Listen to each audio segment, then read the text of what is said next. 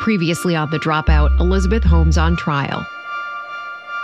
We heard opening statements from the prosecution and defense, both sides setting the stage for the course of this trial.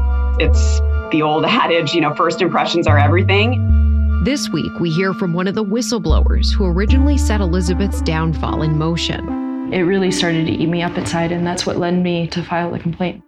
And the intimidation tactics she says Theranos employed to try to secure her silence. They had showed up to my work and it, it scared my own coworkers. They were curious, like, why has this guy just been sitting outside of our lab? Plus, a mysterious man named Hanson causes quite the stir. When we found out who he was, we just we couldn't believe it.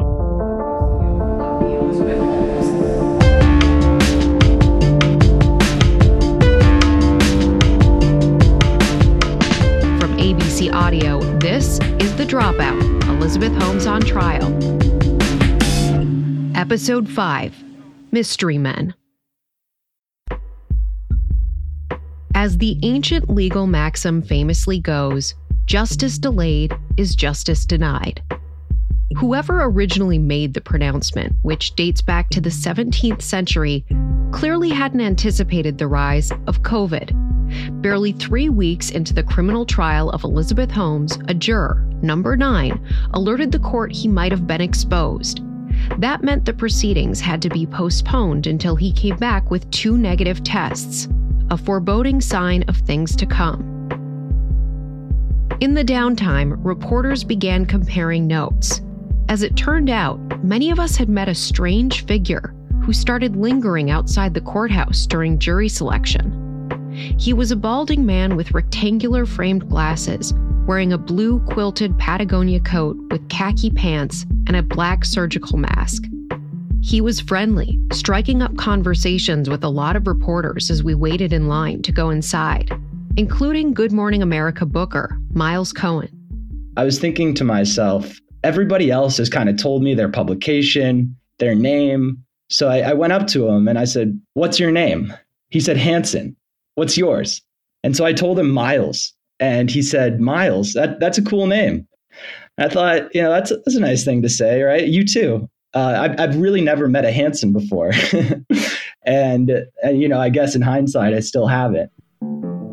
ABC field producer Dia Athen also met the mystery man. So, the first day of jury selection, I was the first one to arrive at the courthouse. It was early, it was like 5 a.m. I, I went up to him. I asked him, I said, Hi, are you a journalist? Are you a reporter? And he said, No. And I said, Oh, okay. So what brings you here? And he just kind of shrugged his shoulders and just said that he was interested in the case. I actually thought it was a little like, wow, okay, you're getting up this early to come stand online to get in to watch jury selection. I was kind of more surprised that a member of the public was interested in doing that. Hanson told reporters he fixed up old cars. When asked if he had a connection to Elizabeth, he told NPR's Bobby Allyn, Do I know her? Does anyone know her? What does it even mean to know someone these days? I remember him telling us Elizabeth and I are the only two people here not getting paid. Once in the courtroom, the peculiar figure appeared again, this time in a gray suit. Miles Cohen was shocked by what he saw.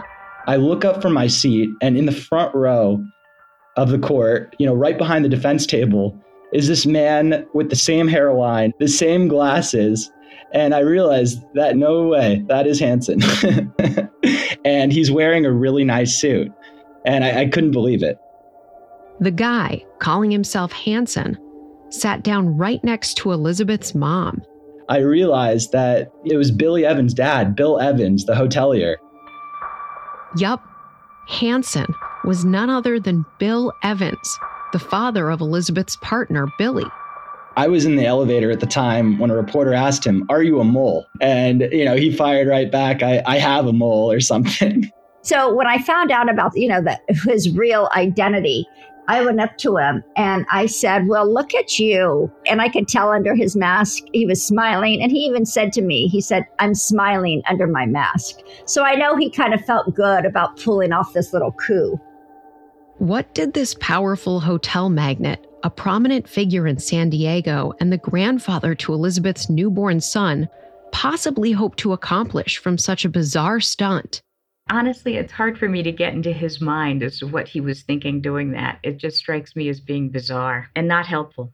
Kathy Fleming is a federal defense attorney and former U.S. prosecutor. I went from being in the government to being someone who now fights the government every chance I get.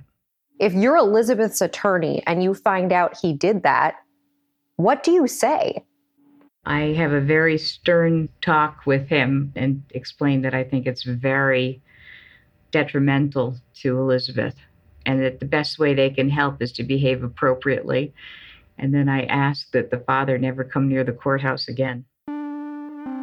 And it's possible that's exactly the advice he got. The next time Elizabeth showed up at court, on Tuesday, September 14th, Bill Evans, or Hanson, was nowhere to be seen. Instead, Elizabeth walked in holding her mother's hand. Back inside the courtroom, Judge Davila continued to run an orderly ship. Something litigator Jay Edelson, the founder and CEO of Edelson PC, who the New York Times has called Silicon Valley's most hated plaintiff's lawyer, says Davila is known for. Edelson's been following the trial each step of the way and says he's keenly interested in its outcome. The defendants we generally go up against are the Facebooks of the world, Twitter, Apple, uh, all of them. And as a result, we are intimately familiar with the culture of Silicon Valley, both the incredible benefits and also just how scary it is and how it has led to so many abuses. And, you know, Theranos specifically is such a window into the underbelly of Silicon Valley. He says Judge Davila is known in the Valley as being a fair and good natured jurist, something that could impact the outcome of this trial. I've been before Judge Davila a lot. He's he's got a really interesting combination of being a very smart, thoughtful, decisive judge, and we've seen that already. When there are objections made, he rules right away. He's had to deal with some very tricky issues regarding jury members. Tricky issues beyond just COVID. Recall, for example, juror number seven, the 19 year old who said she wouldn't be paid by her employer during jury duty. Judge Davila ultimately excused her for financial hardship.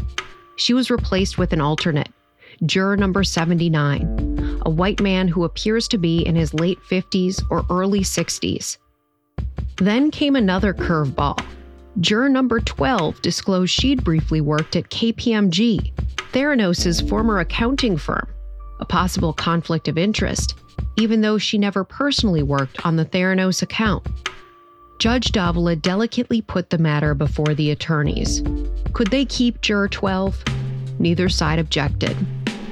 Edelson says that bedside manner, the connection and trust Judge Davila is already building with the jurors will have an impact. What happens in these types of trials when you're going on for 13 weeks and the jurors aren't even allowed to speak to each other, and they're not allowed to speak to the outside world about the case, they start bonding with the judge. He's just a great guy and he's he's not arrogant, he's not an elitist.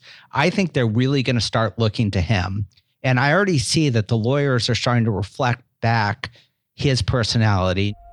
As for those 12 jurors, it's now eight men and four women, and hopefully there won't be too many more hiccups. The government's star witness this week was Erika Cheung. You may remember Erika from the first season of The Dropout.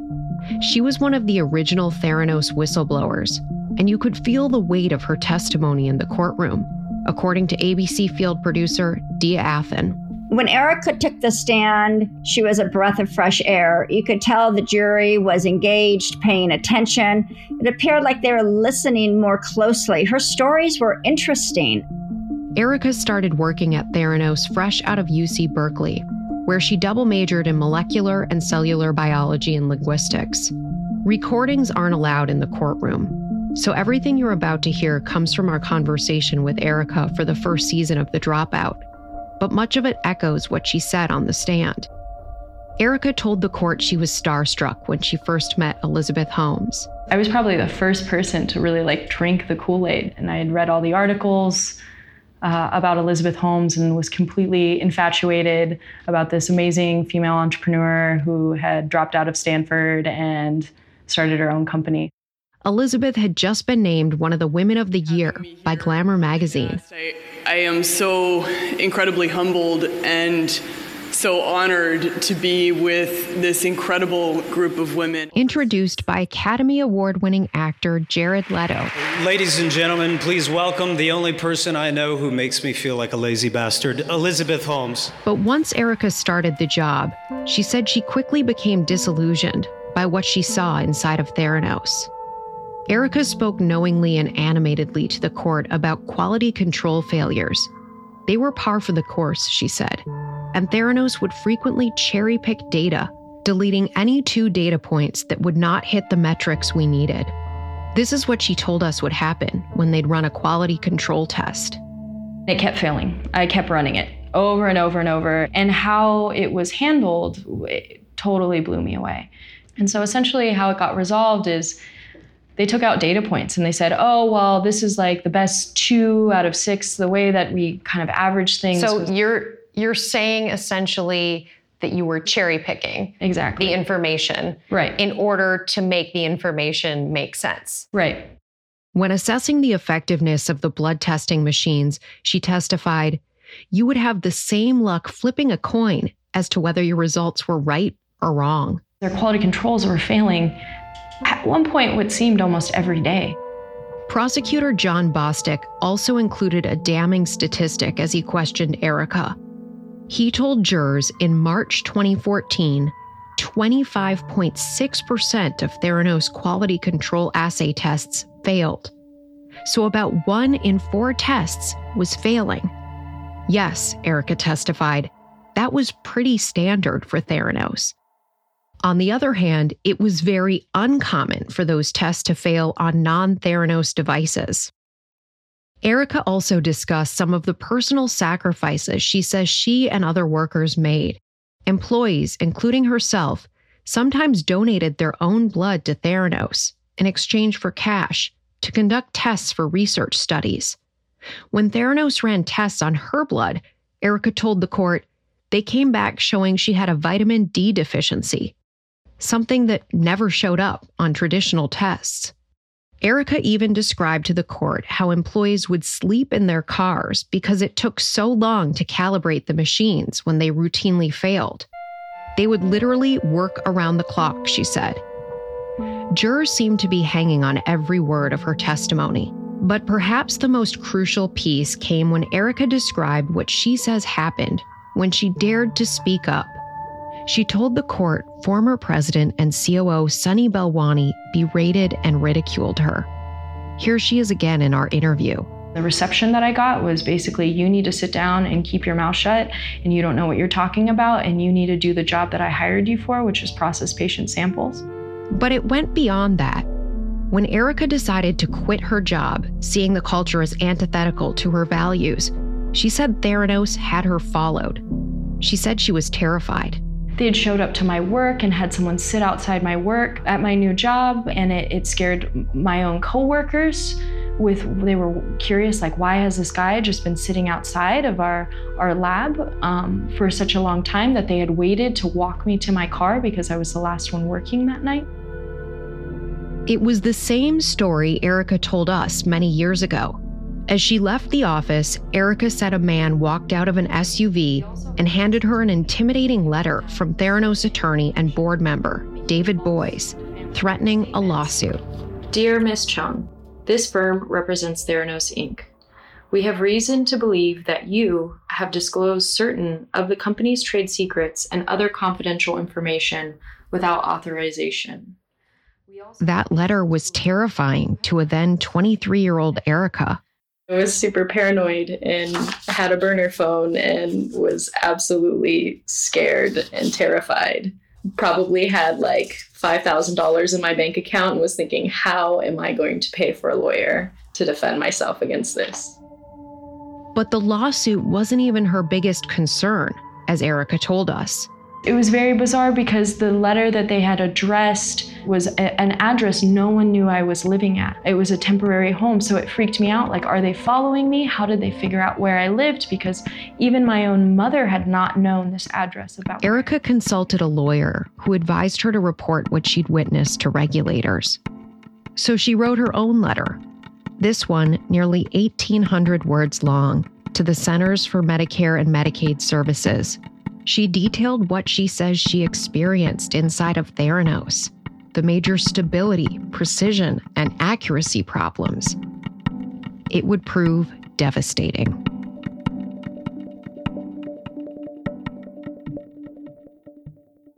Hey, this is Brad Mielke. I host ABC's daily news podcast, Start Here. The Dropout will be back in a minute, but first. Some folks don't stop searching till they find the truth. If you've got a detective's eye, June's Journey is the game for you.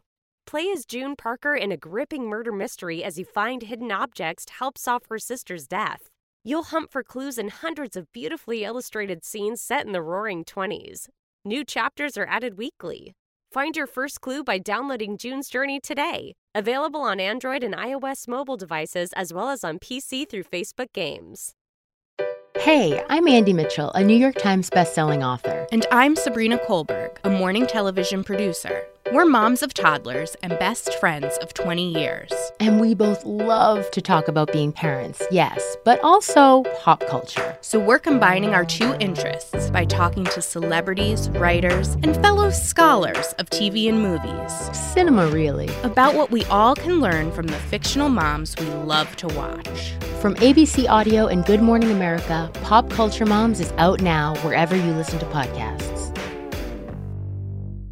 I want to invite you to start your day with us. Every morning on Start Here, we dive deep into the biggest news stories with some of the best journalists in the world. It's smart, it's relevant, and maybe most importantly for you, it's quick. Again, that's Start Here, the daily podcast from ABC News, available wherever you listen. Listening to Erika talk about this terrifying ordeal, the jurors seemed riveted. This young woman, fresh out of school, said she'd seen something wrong, and despite the potential personal costs, she found the courage to do the right thing and spoke up. One juror even took notes, something rare so far during this trial. Jay Edelson says it was a critical moment for the government's argument. This idea that Elizabeth Holmes was this, you know, innocent little flower, but when you get into the details and how harshly they treated anybody who spoke up. This is one of the really bad facts for Holmes' defense team. Which may be why the defense fought so hard to keep the story about surveillance, the letter from David Boies, out of Erika's testimony. Their objections were overruled. I really think it ends the debate about whether Elizabeth Holmes really was innocent. And the more that, that we get into how vindictive she and Theranos were, it really undercuts any argument that we need to feel sympathy for Holmes. That was the stuff just when when I was getting into this case that really got me upset. And that's what I look for when I'm I'm thinking about how to present a case to a jury. What's the stuff where where I look and I go, I'm I'm mad here. I don't get mad in the same way when I hear that multimillionaire investors lost some money. That, you know, they shouldn't be defrauded. But when I feel that boil the blood moment, that's the stuff I want to really focus on with the jury. And this probably isn't the last we'll hear of it, because Erika's testimony didn't just raise questions about Elizabeth.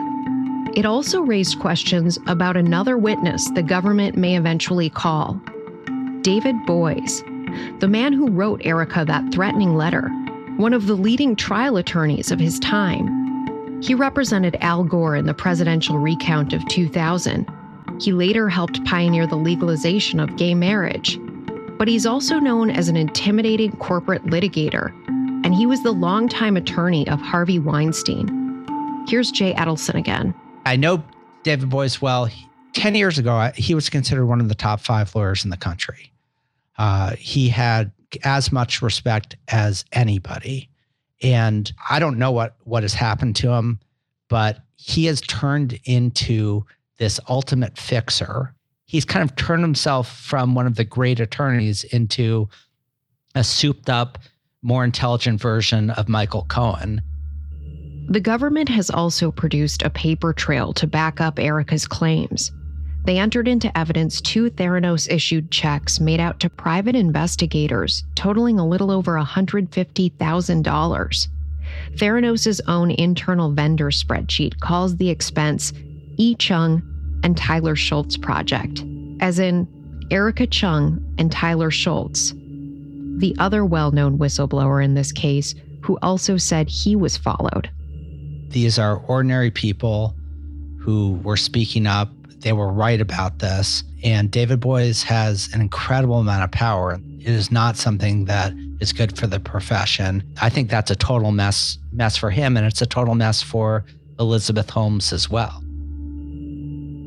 And he thinks it'll be important for the court to hear how David Boies answers for himself. I cannot wait for David Boies to testify because I, I want an explanation. And I don't know. He's, he's a very smart lawyer. I don't know how he talks his way out of this one. We're also likely to hear from another former colleague of Boies, Heather King. King worked with Boies before joining Theranos as its in house counsel. After Theranos dissolved, she went back to his law firm. But just days before opening statements, Boies Schiller Flexner removed Heather King from its website. She also deleted her LinkedIn profile. After several inquiries, the firm responded Heather had taken an in house position, which they said she'd considered doing for a long time. Erika Cheung finished her testimony after three days on the stand. In cross examination, the defense focused on the fact she was junior, and they said far removed from Elizabeth. The defense also tried to distance Elizabeth from Erika's claims about the troubled technology inside of Theranos. They said Elizabeth never signed off on the problematic validation reports. Instead, the lab director and Theranos vice president did. It wasn't a confrontational cross examination. In fact, there were times it even came across as friendly. At one point, Elizabeth's attorney Lance Wade told Erika not to sell herself short. In the end, Erika looked exhausted, but it was clear her testimony was impactful. That was just very, very powerful to have this young woman testifying against her former boss and somebody who she really truly admired and she believed in. And now she's sitting there, one of the people who brought down Elizabeth Holmes and Theranos as a witness, testifying against this woman. And that's the thing. Elizabeth, of course, was in the courtroom the whole time Erika testified. Erika seemingly did her best not to make eye contact and to stay focused on the task at hand.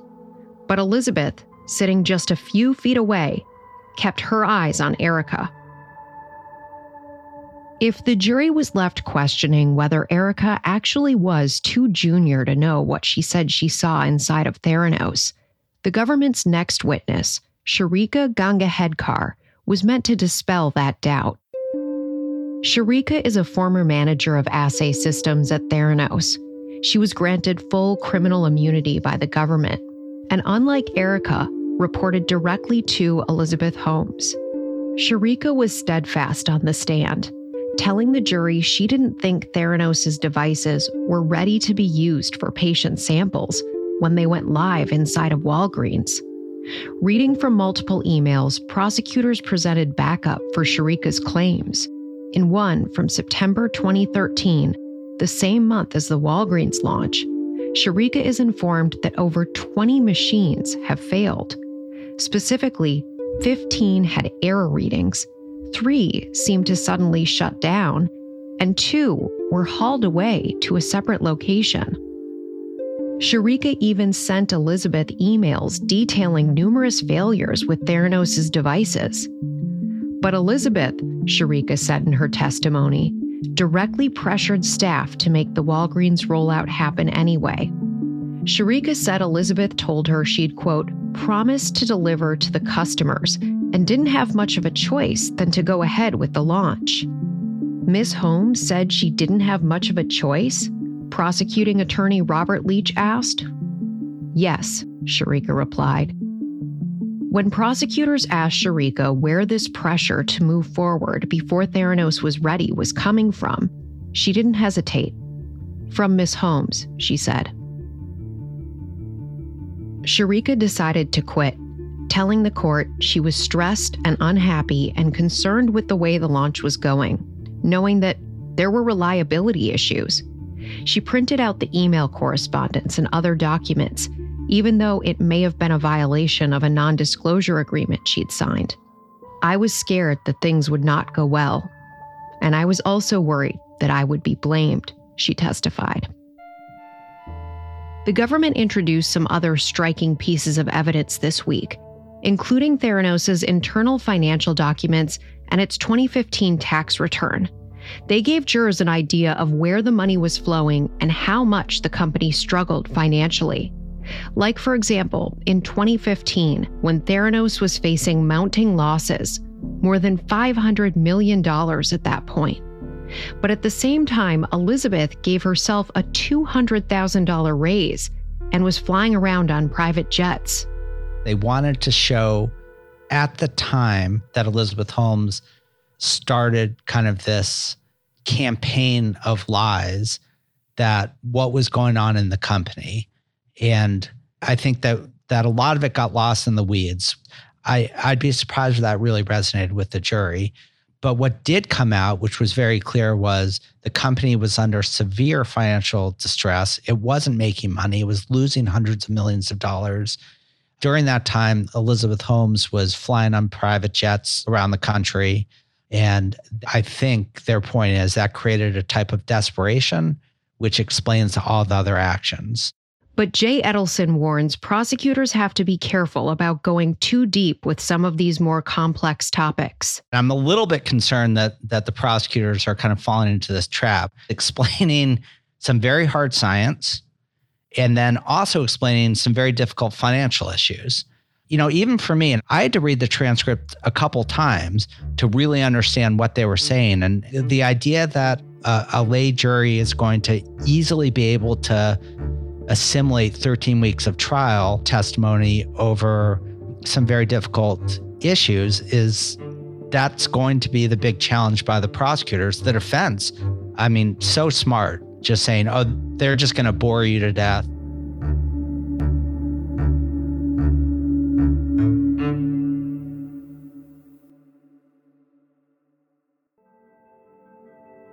This trial may see hundreds of witnesses and last three months or more.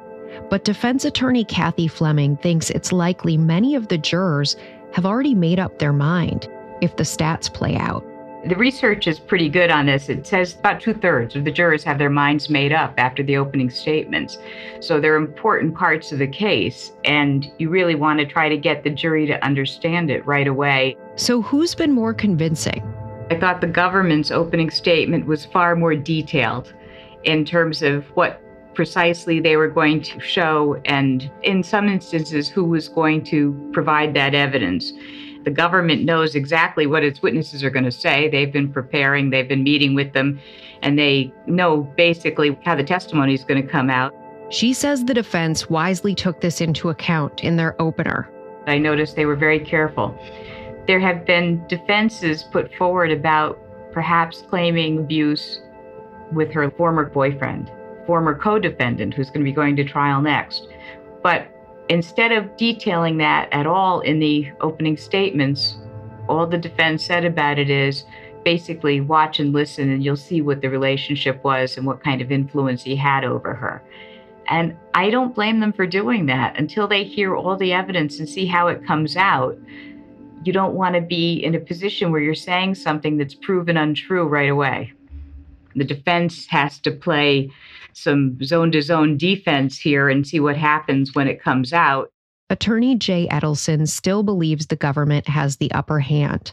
I think the prosecutors had the better day when it came to opening arguments what their opening statement did was it gave a lot of very concrete examples of fraud which they can deliver on. And i think they're going to deliver over and over and over and over again. They are going to bury holmes with her own words and evidence over evidence. He believes one of the defense's biggest themes, framing Elizabeth as someone who was just in over her head, is going to be a hard sell with jurors, especially given all her public appearances on stages before audiences of thousands. It's such a special thing for me to be here, especially with this group of people. And, and Plus, high profile news features like this one from CBS This Morning. Let me ask a little bit about you. Do you own a TV? No. Why not?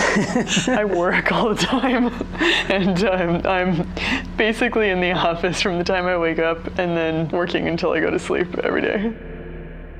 And convincing some of the wealthiest and most powerful people in the world to put their money and faith with her, like legendary investor Don Lucas. This young lady comes in and it left Stanford, didn't graduate. She had a company called Theranos. So she came by both of these the two things that are necessary here one, medicine, and the other, entrepreneur, quite naturally. The defense, they're in a very tough position. I mean, I'm not criticizing the lawyers at all, but they have a number of arguments that they're starting to develop, which I think are fairly inconsistent. This idea that Elizabeth Holmes, who's probably one of the most self possessed 19 year olds uh, at the time that I've ever seen, I, I have a 19 year old daughter and she's terrific. But you look at what Elizabeth Holmes was doing and and she was selling this enormous vision. Getting former secretaries of state and titans of industry is a crazy thing for a 19-year-old to do. And now one of the main arguments that the defense is making is oh, she was just a kid. That's not going to end up being supported by the evidence. One thing that could work in the defense's favor is time according to Kathy Fleming. The longer a trial goes, the more it benefits the defense. If you look at some of the famous acquittals that have happened in this country, uh, such as the O.J. Simpson case, or you look at there's a case called Asaduro that went on for two years and it was all acquittals in an organized crime case. I think the longer it goes, the harder it is for the government to win their case. Uh, it, it, it's just natural. I think to the extent that the jury gets to know her and gets to know the lawyers and like them, it gets a lot harder to convict somebody. The outcome of all this? The statistics are so skewed in favor of the government. When you're trying a case on the defense side, you're, you're swimming upstream. And on top of that, she thinks the prosecution was also stronger in openings. I don't want to take a crystal ball out and predict. I, I think that if you did it based just on the openings, I think the government had the edge because they were more detailed. Jay Edelson agrees. The odds are in the prosecution's favor. So, if this were not a celebrity trial, I would say this is a slam dunk case. The celebrity aspect of it puts, you know, 15% in doubt because anything can happen. And then, frankly, the fact that COVID is happening I think you got to add another 10% that there'll be something weird happening, like a mistrial. But in terms of on the evidence itself, I think that Elizabeth Holmes is in an incredible amount of trouble. And I think then Sunny, when it's his term to be tried, is going to be in a lot of trouble as well. COVID delays, potential mistrials. Back to the old adage we opened with justice delayed is justice denied. It'll only be a matter of time before you can decide how true that really is. Next week, we'll hear from one of the so called Therabros, an old friend of Elizabeth's brother, Dan Edlin. Recall Dan was Theranos' senior project manager and one of many people recruited to the company by Christian Holmes. Now, you came to the company because you knew Christian Holmes, who was your fraternity brother at Duke, correct? Correct. You were involved in uh, proposals for the Department of Defense, correct? What happened with the relationships with the DoD? Did they ever go forward? They stopped at, at some point because there was no, you know, realistic path forward. Tune in next Tuesday for that.